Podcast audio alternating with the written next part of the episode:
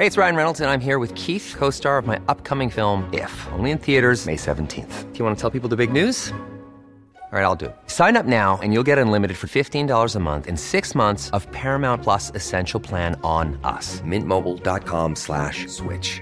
Upfront payment of $45 equivalent to $15 per month. Unlimited over 40 gigabytes per month. Face lower speeds. Videos at 480p. Active Mint customers by 531.24 get six months of Paramount Plus Essential Plan. Auto renews after six months. Offer ends May 31st, 2024. Separate Paramount Plus registration required. Terms and conditions apply if rated PG. When you're ready to pop the question, the last thing you want to do is second guess the ring. At Bluenile.com, you can design a one of a kind ring with the ease and convenience of shopping online. Choose your diamond and setting. When you find the one, you'll get it delivered right to your door. Go to Bluenile.com and use promo code LISTEN to get $50 off your purchase of $500 or more. That's code LISTEN at Bluenile.com for $50 off your purchase. Bluenile.com code LISTEN. Hello, my lovely betwixters. It's that time again. It's time that we sit down together and talk absolute historical smut and filth. And before we do that, I have to give you your fair dues warning. Fair dues. You've been warned. this is an adult podcast with adult themes in an adult nature from an adult presenter who can't stop swearing. So, anyway, there you go. Fair dues. You've been warned. You knew what you were getting yourself in for before you continued with this absolute filth. Lord Byron, Mr. Darcy, Heathcliff, Rochester, Rudolph Valentino, James Dean, Cary Grant, Christian Grey, uh, Idris Elba. That's just a personal one. but who was your first male celebrity crush? David Seaman, the goalie for the England football team. I was just mesmerised by his long, thick ponytail. name that comes to my mind, who I thought was gorgeous, was Rock Hudson. Just about everybody else, every other female in the world, loved Rock Hudson. It was Will Smith because he looked buff in Men in Black. Gary Lineker for reasons that I still can't explain. Today we are asking the questions what is it about certain men that has made them go from, yes, you're a very good looking guy, to heartthrob territory?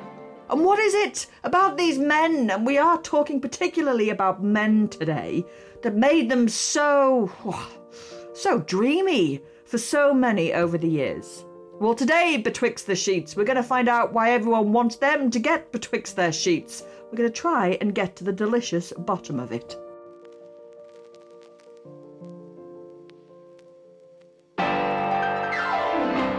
What do you look for in a man? Oh, money, of course.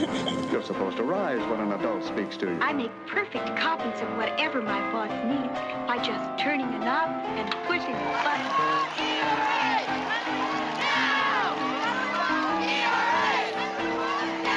Yes, social courtesy does make a difference. Goodness, what beautiful times. Goodness has nothing to do with it, dearie.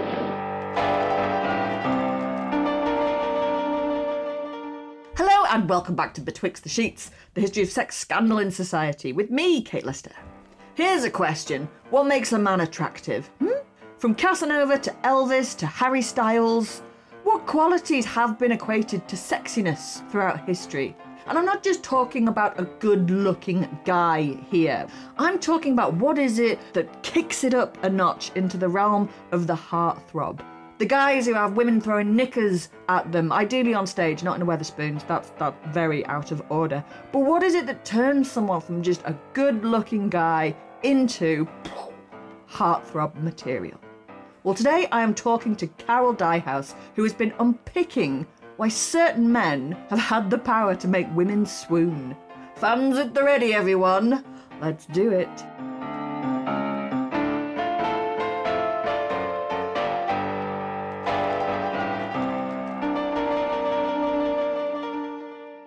So, hello to Carol Dyhouse. Welcome to Betwixt the Sheets. Thank you, Kate. It's a great pleasure to join you today. I am really thrilled to be talking to you about this because we are talking about heartthrobs. It's such a fascinating history when you stop and you think, well, what is a heartthrob exactly? Like, what does that even mean? What do you have to do to become a heartthrob? And who were the first? Well, the question about who is the first, I mean, I'm likely to answer in terms of how far back I went in time thinking about this issue of heartthrobs. And I suppose I look for people, for men, I should say at the beginning, I was interested in heterosexuality, although an awareness of gay issues actually impacts on that. And maybe we could come round to that later. But I was primarily interested in women lusting in big numbers or having very big romantic hits on men.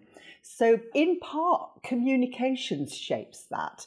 You know, we don't really oh. know what happened, but I thought perhaps the first obvious, I mean, Byron and Liszt yes. two of the early ones. Liszt, the piano player, I mean, it's said that women used to collect the butts of his smoked cigars and push them down their cleavages or have them no, set in jewelry. No, they didn't.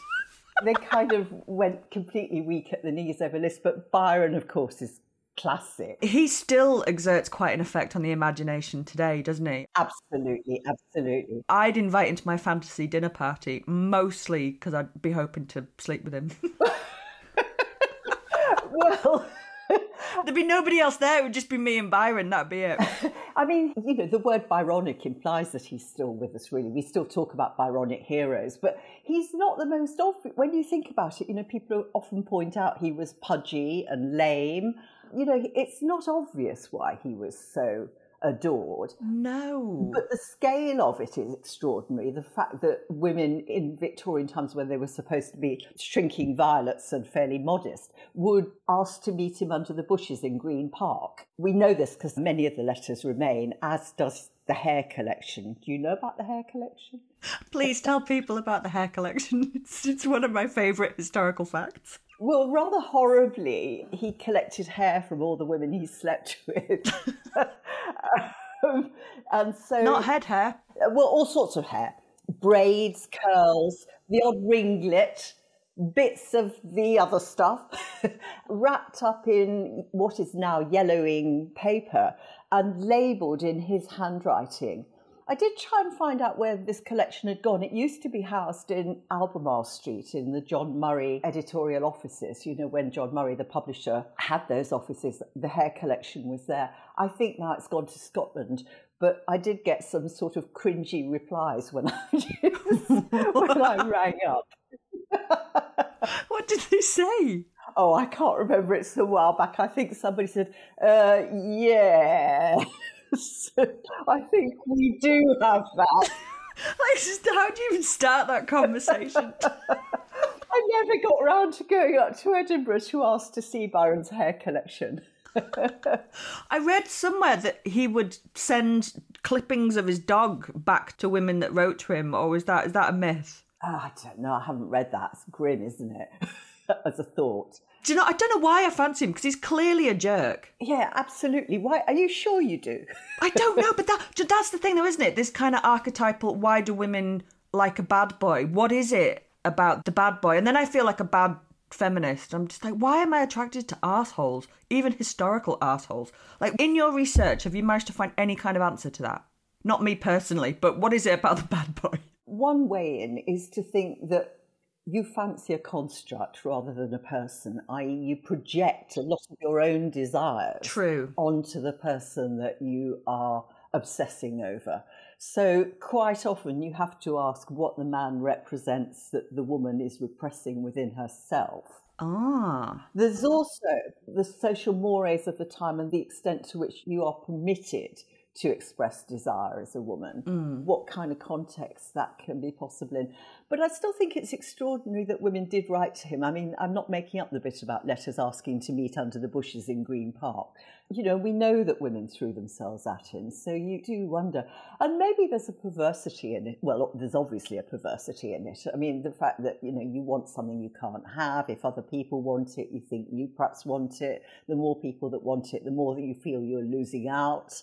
I mean, Byron himself wrote bits of poetry which made it quite clear that he was aware that women were projecting fantasies onto him and that he didn't always measure up to them. I mean, he was intelligent enough to see that. Wow. It's kind of like a mass hysteria, wasn't it, with Byron? And it's even stranger when you consider that they probably wouldn't have known what he looked like. There was no social media. They'd just read his poems and about him in the newspapers and were offering to have sex with him under a bush. Yeah. well, we're not quite sure. I mean, I don't know how much people would have thought about having sex. I mean, it was a romantic encounter, and oh, it was romantic. Oh, so I that's me lowering the tone, swooning and throbbing. would be the words I imagine. That's just me trying to shag Byron under a bush, spoiling it for everybody. what did he make of all this then? What did he write about it? He did write poetry showing that he was completely aware that women were projecting onto him. And he was ambivalent about it. He moaned, he whinged about being the magnet for so many desires, but equally he liked it. I mean, look at the way he dressed. I mean, some of the portraits where he's wearing Albanian dress. I mean, I went to some length to look at the clothes just because I like clothes, but he really fancied himself in those gorgeous silks and brocades and things. So there's that. But there's also the way that actually he had a feminine side, and that also appealed to women. I mean, you could talk for ages on why Byron was such a heartthrob. I mean, his interest in clothes, his awareness of things was also attractive to women. But the dark, brooding stuff, there's a vein of that all the way through the history of heartthrobs. Do you think as well it's because he had a reputation for sex? Is that something that you found in other heartthrobs? Is they, they sort of have to have started the conversation around sex. Almost like that creates a permission base for people, women in particular, to talk to him. Depends how you define sex, you know, and I know that sounds silly, but it really does. I mean, when you think of girl hysteria over boy bands, I mean, I've thought about that because I originally thought of subtitling heartthrobs from Byron to boy bands when you think about boy bands, I mean, often adolescent girls, it's often said hysteria. The hysteria is, is a kind of trying out, isn't it? And there's security in numbers. So the fact yes. that you go with your girlfriends to swoon and yell and throb and so on in pop concert yeah. provides a kind of safety and isn't necessarily about what you might think of as raw sex. It's more about practice feelings than raw sex, isn't it? I mean, if you swoon going back in time over Donny Osmond or, you know, One Direction or Elvis the Pelvis. yes. I mean, the very act of going and swooning and sighing is not necessarily about wanting to go to bed with these guys, but more about practicing heterosexuality in a safe environment. That's fascinating. Because, uh, yeah, I suppose you're right. It is a safe space because they're probably not going to have sex with them by the end of it, but they get to sort of engage in this. I don't know what you'd call it. Like when you look at the old footage of the girls screaming at the Beatles and at Elvis to the point where they can't hear the music, it is a kind of mania that they're experiencing. Yes, but it's a practicing of your own feelings of desire and a trying out about what you want, isn't it, at some level? Is there any male equivalent of this? Is there, has there ever been like teenage boys going and screaming at a female pop star like this? That's a really good question. I don't think I could answer that. I think that would require another sort of book.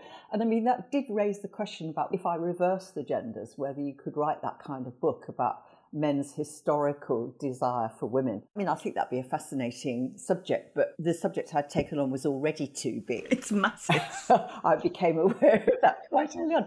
But I wanted to do it because I'm interested in the extent to which culture shapes desire. And I wanted to know whether, you know, objects of desire through female eyes. Well, first of all, I wanted to look at that because, as I'm sure you're aware, second wave feminism was much influenced by art critic John Berger's dictum, which was that men look at women and women look at themselves through the eyes of men, so that women are sex objects and they see themselves through the eyes of men, which I thought removed their subjectivity. And I also thought it was crazy because I remember being at school and talking to girls about who we fancied, you know.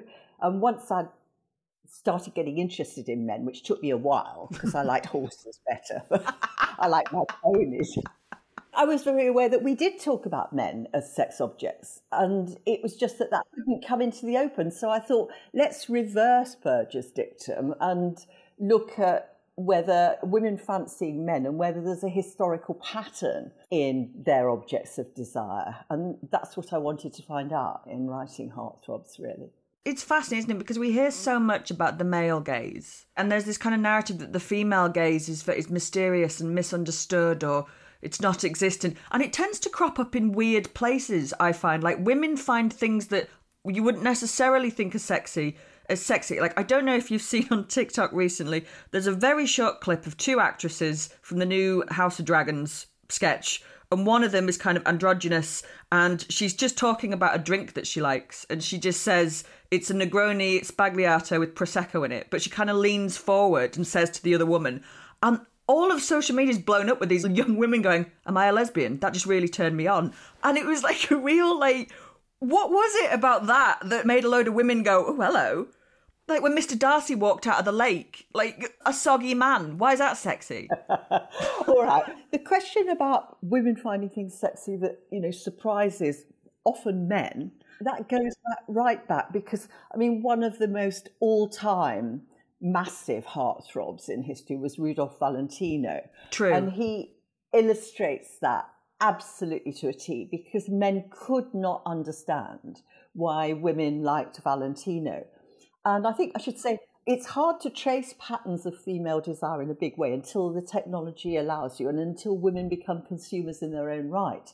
And there are kind of three stages in women becoming consumers in their own right. And then we can trace something of their desires and passions through their consuming habits. And that happened when they started to read romance in big numbers at the end of the 19th, beginning of the 20th century and you have the founding of Mills and Boon in the 20th century, and we start to realize what women want through what they're paying for. Right. The next stage is cinema. And that's where Valentino makes this enormous hit because men are saying, this is not a sexy man. I mean, particularly in America, you know, the sexy man is a white Anglo Saxon Protestant, and that is through male eyes. Men have a very clear idea at that stage about what they think of as manly. And when they see women fainting and going crazy over Valentino, they can't make it out at all because to them, men dismissed him as a pink powder puff who used makeup and danced like a snake on the floor. They thought he was Arab, which he wasn't, he was Italian. But because he acted in The Sheik,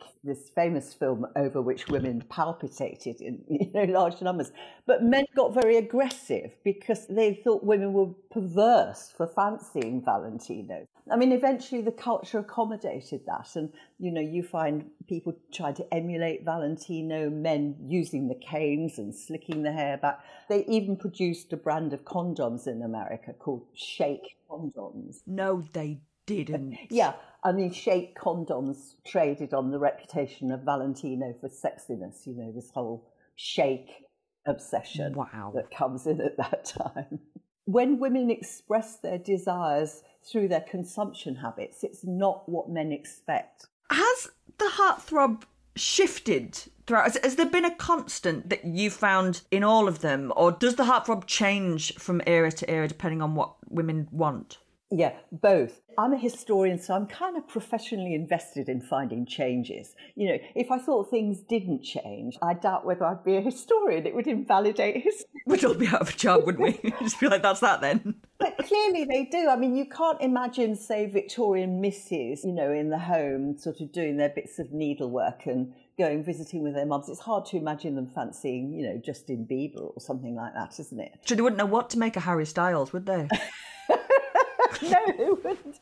I mean, clearly there are threads of continuity, yes, but they do change. The key that I concluded, the kinds of men that women fancy, resides in women's social position at any particular moment in history. For instance, there are some obvious things like in the days of empire at the end of the 19th century, women often fancied imperial adventurers, and the literature is full of sort of solid jawed imperial adventurers in white pith helmets who rescue women from natives. They're not exactly ideologically correct, these fantasies. I mean, think of Tarzan and so on, you know? No, it's true. It's, it's not nice to think you're having a racist sexual fantasy. So you can see that that fits in with empire. You can see that at times of crisis, soldiers become sexy. You can see that when air travel happens, RAF pilots in their gorgeous sort of grey blue jackets with the silver wings were mega heartthrobs. You know, it was said that if you wore those badges and went into a pub, everybody would buy you drinks and the women would look at you lovingly, you know.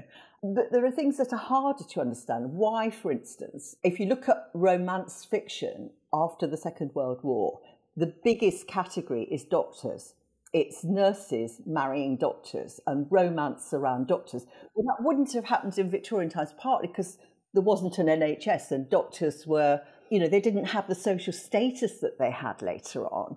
in a lot of Victorian novels, the doctors are rather iffy in social class terms. Yes, they are. You know, think of Middlemarch, think of Emma Bovary. Dr. Jekyll and Mr. Hyde. Yeah, they're kind of dodgy and they're not upper class, definitely. But by the 1950s, you know, it's Dr. Kildare, it's Emergency Ward 10.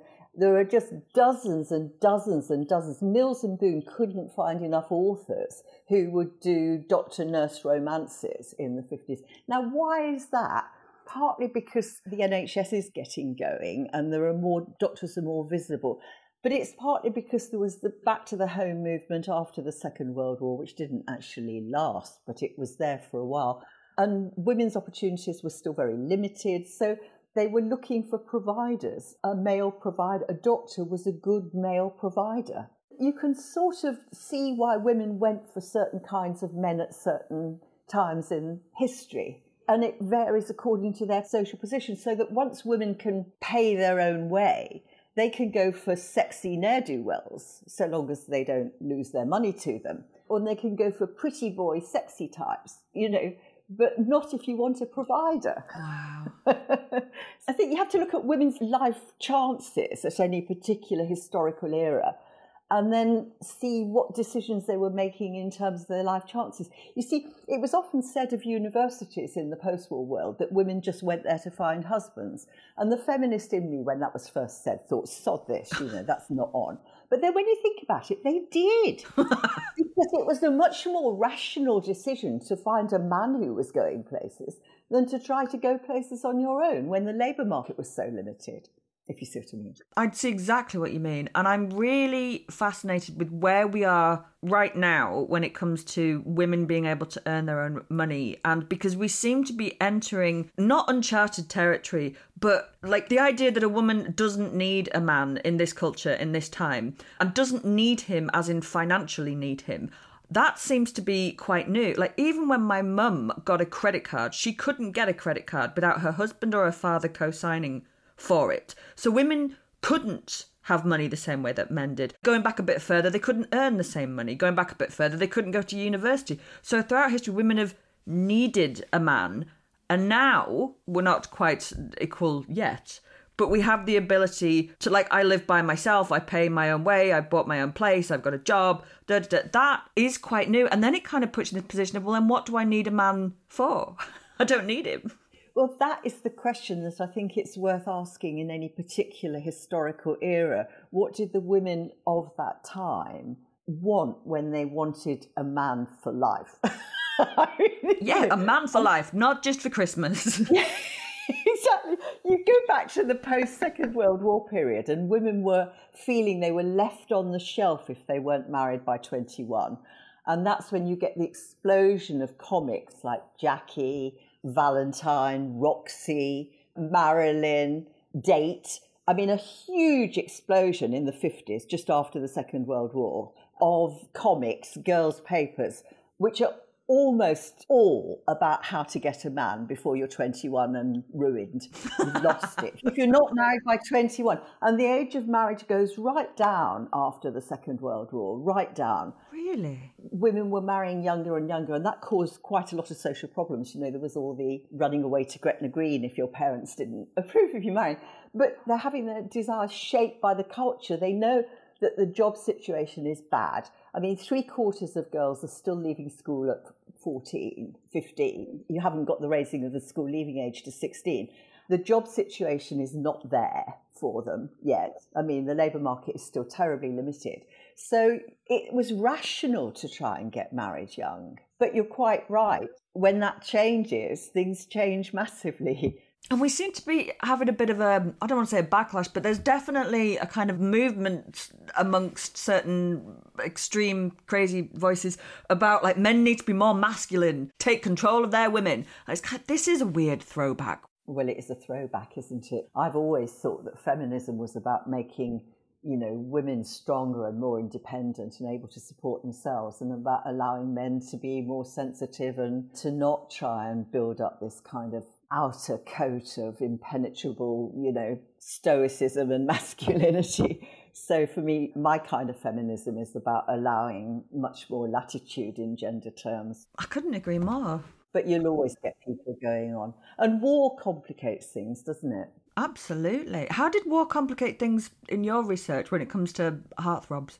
Well, as I said earlier, I think you know there's more idealisation of soldiers. I mean, if you go back to Jane Austen's period, it's in Pride and Prejudice, isn't it? That the troops in Brighton get a mention, women going crazy when they see the red coats and hear the mm. and then that happened in the first world war with something called khaki fever yes when women were supposed to kind of go out and you know howl like cats on heat as soon as khaki came into town then there's consternation because in the second world war they go for the americans because the american male has chewing gum and a better teeth than the english male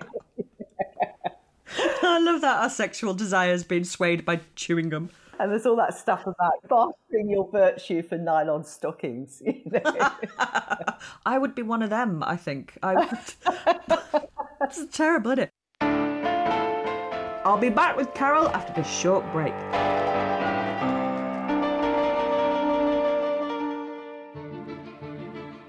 Hi there, I'm Don Wildman, the host of the brand new podcast, American History Hit.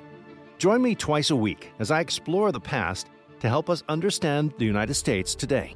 You'll hear how code breakers uncovered secret Japanese plans for the Battle of Midway.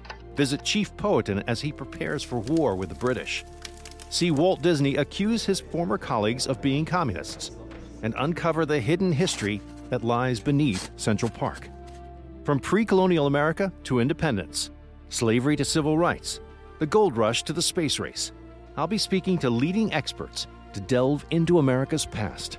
New episodes dropping every Monday and Thursday. So join me on American History Hit, a podcast by History Hit.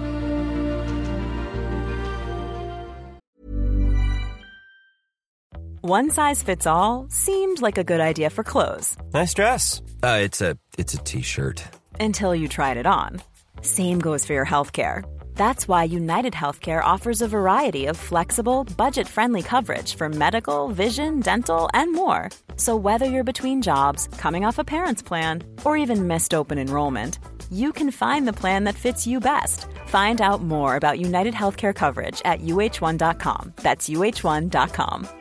When you're ready to pop the question, the last thing you want to do is second guess the ring. At Bluenile.com, you can design a one of a kind ring with the ease and convenience of shopping online. Choose your diamond and setting. When you find the one, you'll get it delivered right to your door. Go to Bluenile.com and use promo code LISTEN to get $50 off your purchase of $500 or more. That's code LISTEN at Bluenile.com for $50 off your purchase.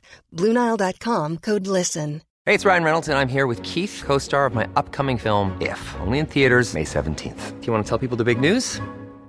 All right, I'll do it. Sign up now and you'll get unlimited for $15 a month in six months of Paramount Plus Essential Plan on us. Mintmobile.com slash switch. Upfront payment of $45 equivalent to $15 per month. Unlimited over 40 gigabytes per month. Face lower speeds. Videos at 480p. Active Mint customers by 531.24 get six months of Paramount Plus Essential Plan. Auto renews after six months. Offer ends May 31st, 2024. Separate Paramount Plus registration required. Terms and conditions apply if rated PG.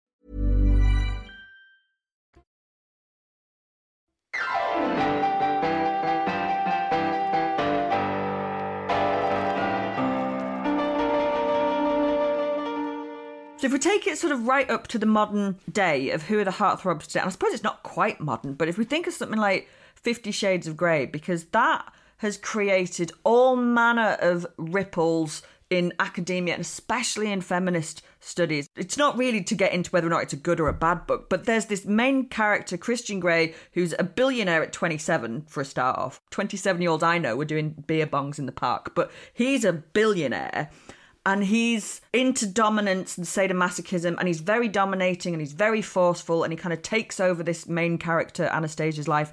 And women just went mental for it. And then there was loads of reaction to it of other people going i just don't understand this. How can people find this attractive? And i've always been fascinated as to what is that? Like, what was that with this? That's the heartthrob thing again, isn't it? But with a made up character. Well, it's a really well worn fantasy, isn't it? I mean, I remember there was a journalist in the Telegraph, I can't remember, but she described Fifty Shades of Grey as Mr. Darcy with nipple clamps. I never thought of that. Yeah. I mean, the theme is really like Pride and Prejudice. You have this aloof, damaged man with loads of money. That's really important. I mean, we remember Lizzie Bennet falls for Mr. Darcy. Basically, she thinks he's an arrogant shit, but then she falls for him when she's at the gates of his house and she sees just how big, amazing it is. And, oh, maybe I made a mistake. You know, look at his home. Barbara Cartland used to call it marrying park gates. You know, a woman has succeeded if she married Park Gates. Strong. I like that. Anyway, Mr. Darcy with nipple clamps. Yes. I mean, I did wonder. I read it, of course, because I had to write in the book. Yeah, his red room of pain. there's, this, there's a red room in one of the Bronte books. It's Jane Eyre. Yes. She has to go into the red room. I used to think, who cleans his room? Good point. what does the cleaner think about Christian Grey's red room of pain? They'd be paid very well, I think. It's a fantasy. The fantasy is mousy little girl. What's her name? I was trying to think. Is it Anna? Anastasia Steele. Yeah. I mean, she doesn't even have a laptop, for Christ's sake. He buys her a laptop. No, and she's a virgin. And she's a virgin, yeah. And suddenly, this ostensibly powerful guy with private jets falls for this, you know, we're told she's attractive, but she hasn't even got a laptop. I mean, what is this about? But it's recognisably like Lizzie Bennet in Pride and Prejudice, who has nothing. You know, she has nothing and she's not brilliant looking. Remember, these are female fantasies. I mean, they're written by Jane Austen and E.L. James. Mm. The female fantasy is, you know, no matter how poor you are, no matter how lacking you are in gorgeousness or anything, some massively mega rich bloke with a curly lip and part land to lust over is going to emerge also like Mr. Darcy. you know, he's going to have a really good body and he's going to fall for you and nobody else. I mean, it's bollocks. It kind of is, isn't it? I'm rather disappointed. Like, I've been walking around biting my lip like Anastasia does in Fifty Shades of Grey for a while, and so far no billionaires have bitten. I've been actually biting my top lip, so I look a bit like a piranha. So I, don't, that might be have something to do with it. I heard Fifty Shades of Grey described as being that it's not sex porn, it's capitalist porn. Mm. I thought maybe that's Yeah. it because like the ostentatious, maybe it's the provider thing Yeah. again. Yeah. And the fact that you don't have to make any decisions. I mean, some of those early romances, I had great fun reading romance fiction to write Heartthrobs. And one of the things that was wonderful was, as I say, I live in Brighton. There used to be, it's unfortunately closed down, a second-hand paperback bookshop called Two Way Books, which sold historical romances. The old couple that owned it eventually retired, and when they retired, their children sold off all the stock, which was massive. And they were several deep on the shelves. So it was like romance archaeology. You started with the black lace and the more up to date historical romance, and the further back you got on the shelves, you know, you got into the very sweet and innocent 1970s kinds of romance, which had titles like separate bedrooms or you know a winter love story or stuff like that. And i mean it's extraordinary how they've become so much more explicit. But there are continuities one of the early very popular romance writers was a woman called Betty Neels who wrote hospital romances really the male heartthrob figures in all her books are very rich dutch doctors with extraordinary names. Dutch doctors. They're always Dutch. Fat, right, okay. the heroines usually start off as nurses, not very attractive, no resources. And of course, the rich Dutch doctors fall for them. But they see it as solving their future. They think that finding a rich enough, protective male solves the future for them. That removes the worry. I mean, it kind of does. And I'd say that, and then I know that kind of makes me a bad feminist. But if somebody turned up with a billion pounds, you're just like, hello, I think you're quite sexy. Wouldn't that like make everything much better? That's terrible, isn't it? But it's it's true. But would you give up all the interests that you have and all your research work and all your. I don't want to answer that question, Carol. no, no, I wouldn't. I wouldn't. I, don't, I definitely wouldn't. One of the things that I want to ask you is there seems to be a long fantasy of men, I want to say dominating women, but the woman kind of becomes quite I just submissive. I wouldn't say that Elizabeth Bennet was submissive, but the man becomes like this invading force who kind of doesn't take no for an answer and like steamrolls past her objections, injects himself into her life, Mm. solves everything, and it kind of plays with this sort of no means yes really sort of trope. Yeah, yeah, yeah, yeah. What is that? Well, I mean, I had to spend a lot of time thinking about that, and it's hugely controversial, as you know, in feminist circles. And going back in history, there have been some massive fights about it. There was a massive controversy between Molly Parkin and Violet Winspear about this because Violet, who was a working class woman who didn't marry and wrote very popular romance fiction in the late 60s and 70s, said that she liked her men big, strong, and protective. They had to be the kind of man who was capable of rape. And Molly Parkin went, Oh, hellfire. Yeah, she went crazy about that and denounced Violet Winspear. It's the days of early feminism, and that kind of thing could not be said. Wow. But Violet was terribly upset and felt that this had been contemptuous of her. I think what you have to think about is that she didn't mean that they would rape. She meant that they had to be powerful. It's a fantasy. Mm. And I think the key thing about a fantasy is you're in control of it. So women reading stories about all powerful men who overwhelm them or overcome them, there are lots of things to be said. Firstly, it relieves them of the responsibility of having to take the initiative in a culture where taking the initiative is not possible for women or humiliating for them in some way. They're kind of socialized out of it. Mm. But secondly, a fantasy is something that you are in control of. So it's not like, you know, rape is about hate and violence. Yeah. Non consensual stuff. A fantasy is quite different. You're in control of the fantasy. You can shut the book. Can't not consent to your own fantasy, can you? So I think we just have to make a distinction between fantasy and reality and who is in control. Yeah. And that's what I would say over and over again. In a fantasy, if a woman is consuming a fantasy, she is in control, you know. That's the difference. But it did cause terrible trouble, this idea of men overwhelming women in the fiction of the 1970s. And I've stopped reading it now, I've finished the book. So I don't really know whether all powerful men are still acceptable in romance fiction today. I mean, it moves very fast. It does, doesn't it? I mean, the sheik theme went on for ages, ages and ages. And, you know, you get some extraordinary titles. I have to look up this one. But I mean, my daughter, who's also a historian, found a book for me. I think just after I'd finished writing, called The Playboy Sheikh's Virgin Stable Girl. Jesus Christ. a novel by Sharon Kendrick. That says so much, doesn't it? The Playboy Sheikh's, Virgin Stable Girl. It's got everything virginity, power, sex, exoticism, eroticism, horses. Horses. you know, women like horses. I teach a class on medieval literature, and one of the things that I'm always interested in is there's a whole subgenre of modern Viking erotica that is written by women that does exactly what you'd imagine. It's a great big strapping guy with a six pack, and it's all things like this poor Anglo Saxon milkmaid has been kidnapped by this terrible Viking. And that's, it's sort of doing the same thing, isn't it? It's that power dynamic that makes people very uncomfortable, but is still incredibly popular. Mm.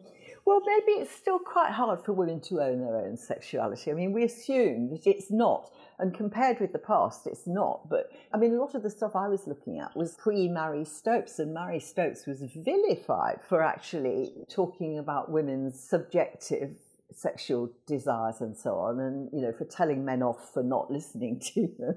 I mean, but you know, maybe it's still harder for younger women to own their sexuality. I mean, some people would say that the ubiquity of internet porn now has made it even harder because not because of porn per se, but because it's masculine dominated porn. So it's harder to find spaces to understand women's desires sexually. I don't know because, as I say, I stopped writing the book and I of moved on somewhere else. There's a lot of attention around when women have these kind of fantasies. I think they're called in psychiatric sort of literature and research ravishment fantasies. For the reason that you just said there is that we don't call them rape because it's not, because it's in your head. You've created this. You're always consenting to what is in your head. Mm. And I've done a little bit of reading around that. And one of the things that I thought was really interesting is a lot of focus is given to women who have these fantasies, but being dominated is also an a hugely common fantasy for men. Mm. So it's not that like just women are thinking of this stuff. Yes, I mean, that really intrigued me in another book that I wrote, which was called Girl Trouble,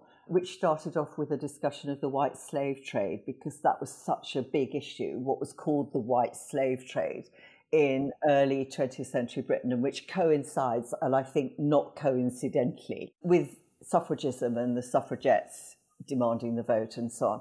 And there was huge discussion of the so called white slave trade. And it was always, I mean, there's some very, very porno accounts, you know, which are really ostensibly condemning it, but really luxuriating in the details. A lot of them have very upfront illustrations. I mean, I remember one about the white slave trade, which had a little girl cowering and a female madam and a man with a whip and a top hat, you know, and all that. And I thought that is actually the image in people's minds. But when I got down to looking at the Metropolitan Police archives and the actual nitty gritty historical stuff, it was completely wrong because it wasn't about men whipping women. It was about men wanting women to whip them. So that is such a popular fantasy, always has been, always will be. Yeah. There's many, many men out there who want to be dominated as well. And whatever you do in the bedroom, whatever you do in your own brain, as long as it's not hurting another human being without their consent. Yeah, well, yeah. I'd have to think. yeah, more about You have to think about that one. Maybe I'm just projecting onto you now. Tell me I'm not weird, Carol. but the business about heartthrobs, I mean, you know, the key thing is what you said about what women wanted at any particular time and their life chances at any particular moment. Because in a book that I did after Heartthrobs, when I was looking at bigger patterns of love between men and women and how those had changed, I mean, in even more kind of crazy big subject. But one of the things that really intrigued me was a study that was done by two women academics in the 50s at Birkbeck College, and they asked sixth form, uh, well, sort of older adolescents still at school, how they saw their futures. And they were completely unprepared for what the girls said they wanted and how they envisaged their futures. And the girls had all, because it was the post war period when I said girls were marrying younger and younger, the girls all wanted to be married by the time they were 21. They all wanted to have children. But what the researchers didn't bargain on was the girls all then at a fantasy level killed their husbands off. Oh they said that they could. they could imagine their husbands either suddenly got ill or they perished in road accidents. And then they started quite happily talking about what they were going to do with the rest of their lives. And the researchers, I mean, there were two, you know, reputable researchers, Thelma Veness and Joyce Joseph. And they said it's almost as if widowhood was an ambition. That's the goal. Yeah, they were very, very shocked by this.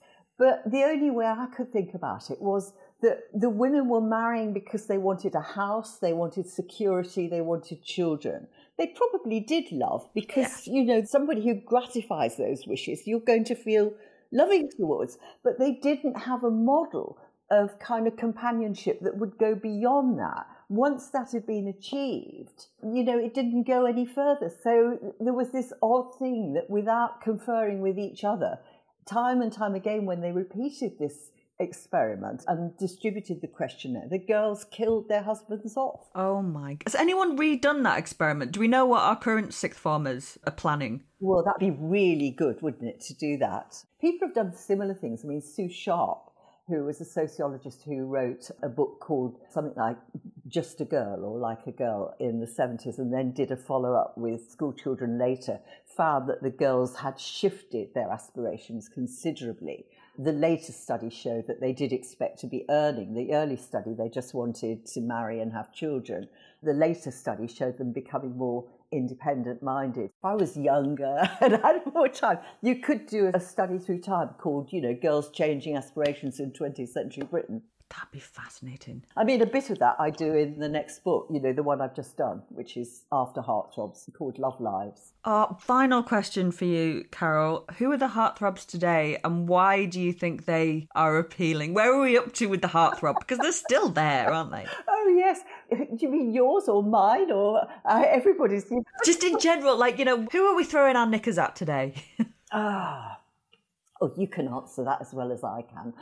Harry Styles. Got to be up there. Yeah, Harry Styles, because also he models a much broader notion of masculinity, but that's been Mm. happening a long time. I mean, David Beckham does. Yes. And so on. I mean, a much less toxic kind of masculinity.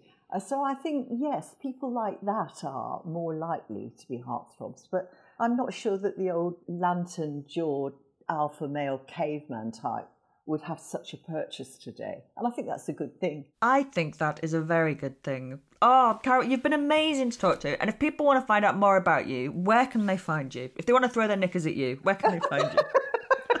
I don't think that's going to happen. But I'd be delighted if they got interested in my books. So perhaps you could, you know, the book Heartthrobs, which we've obviously been discussing, at, which is subtitled A History of Women and Desire, and my more recent book, which has a wonderfully glittery cover.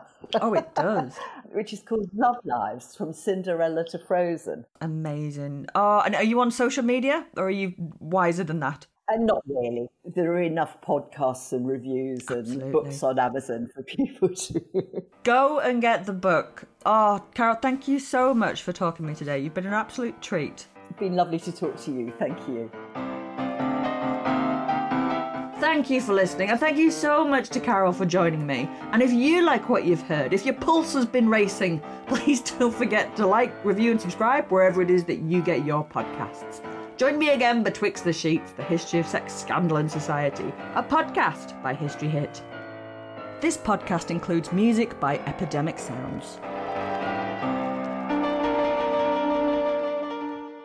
A quick voice note to edit that episode. Very early on, I'm talking about the actor Emma D'Arcy, and I didn't know that they are non binary, and I incorrectly used the pronoun she and referred to them as an actress, which I shouldn't have done. But I didn't know. I was thinking very quickly, and I was just remembering a TikTok that I'd seen them in. But it's still good to call these things out, point them out, and correct them whenever you can.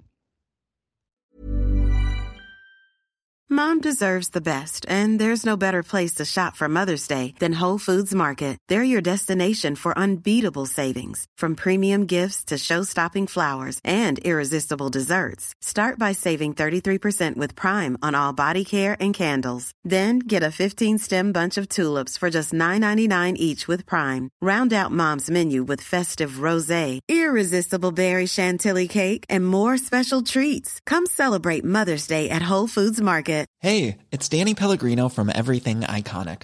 Ready to upgrade your style game without blowing your budget? Check out Quince. They've got all the good stuff shirts and polos, activewear, and fine leather goods, all at 50 to 80% less than other high end brands. And the best part?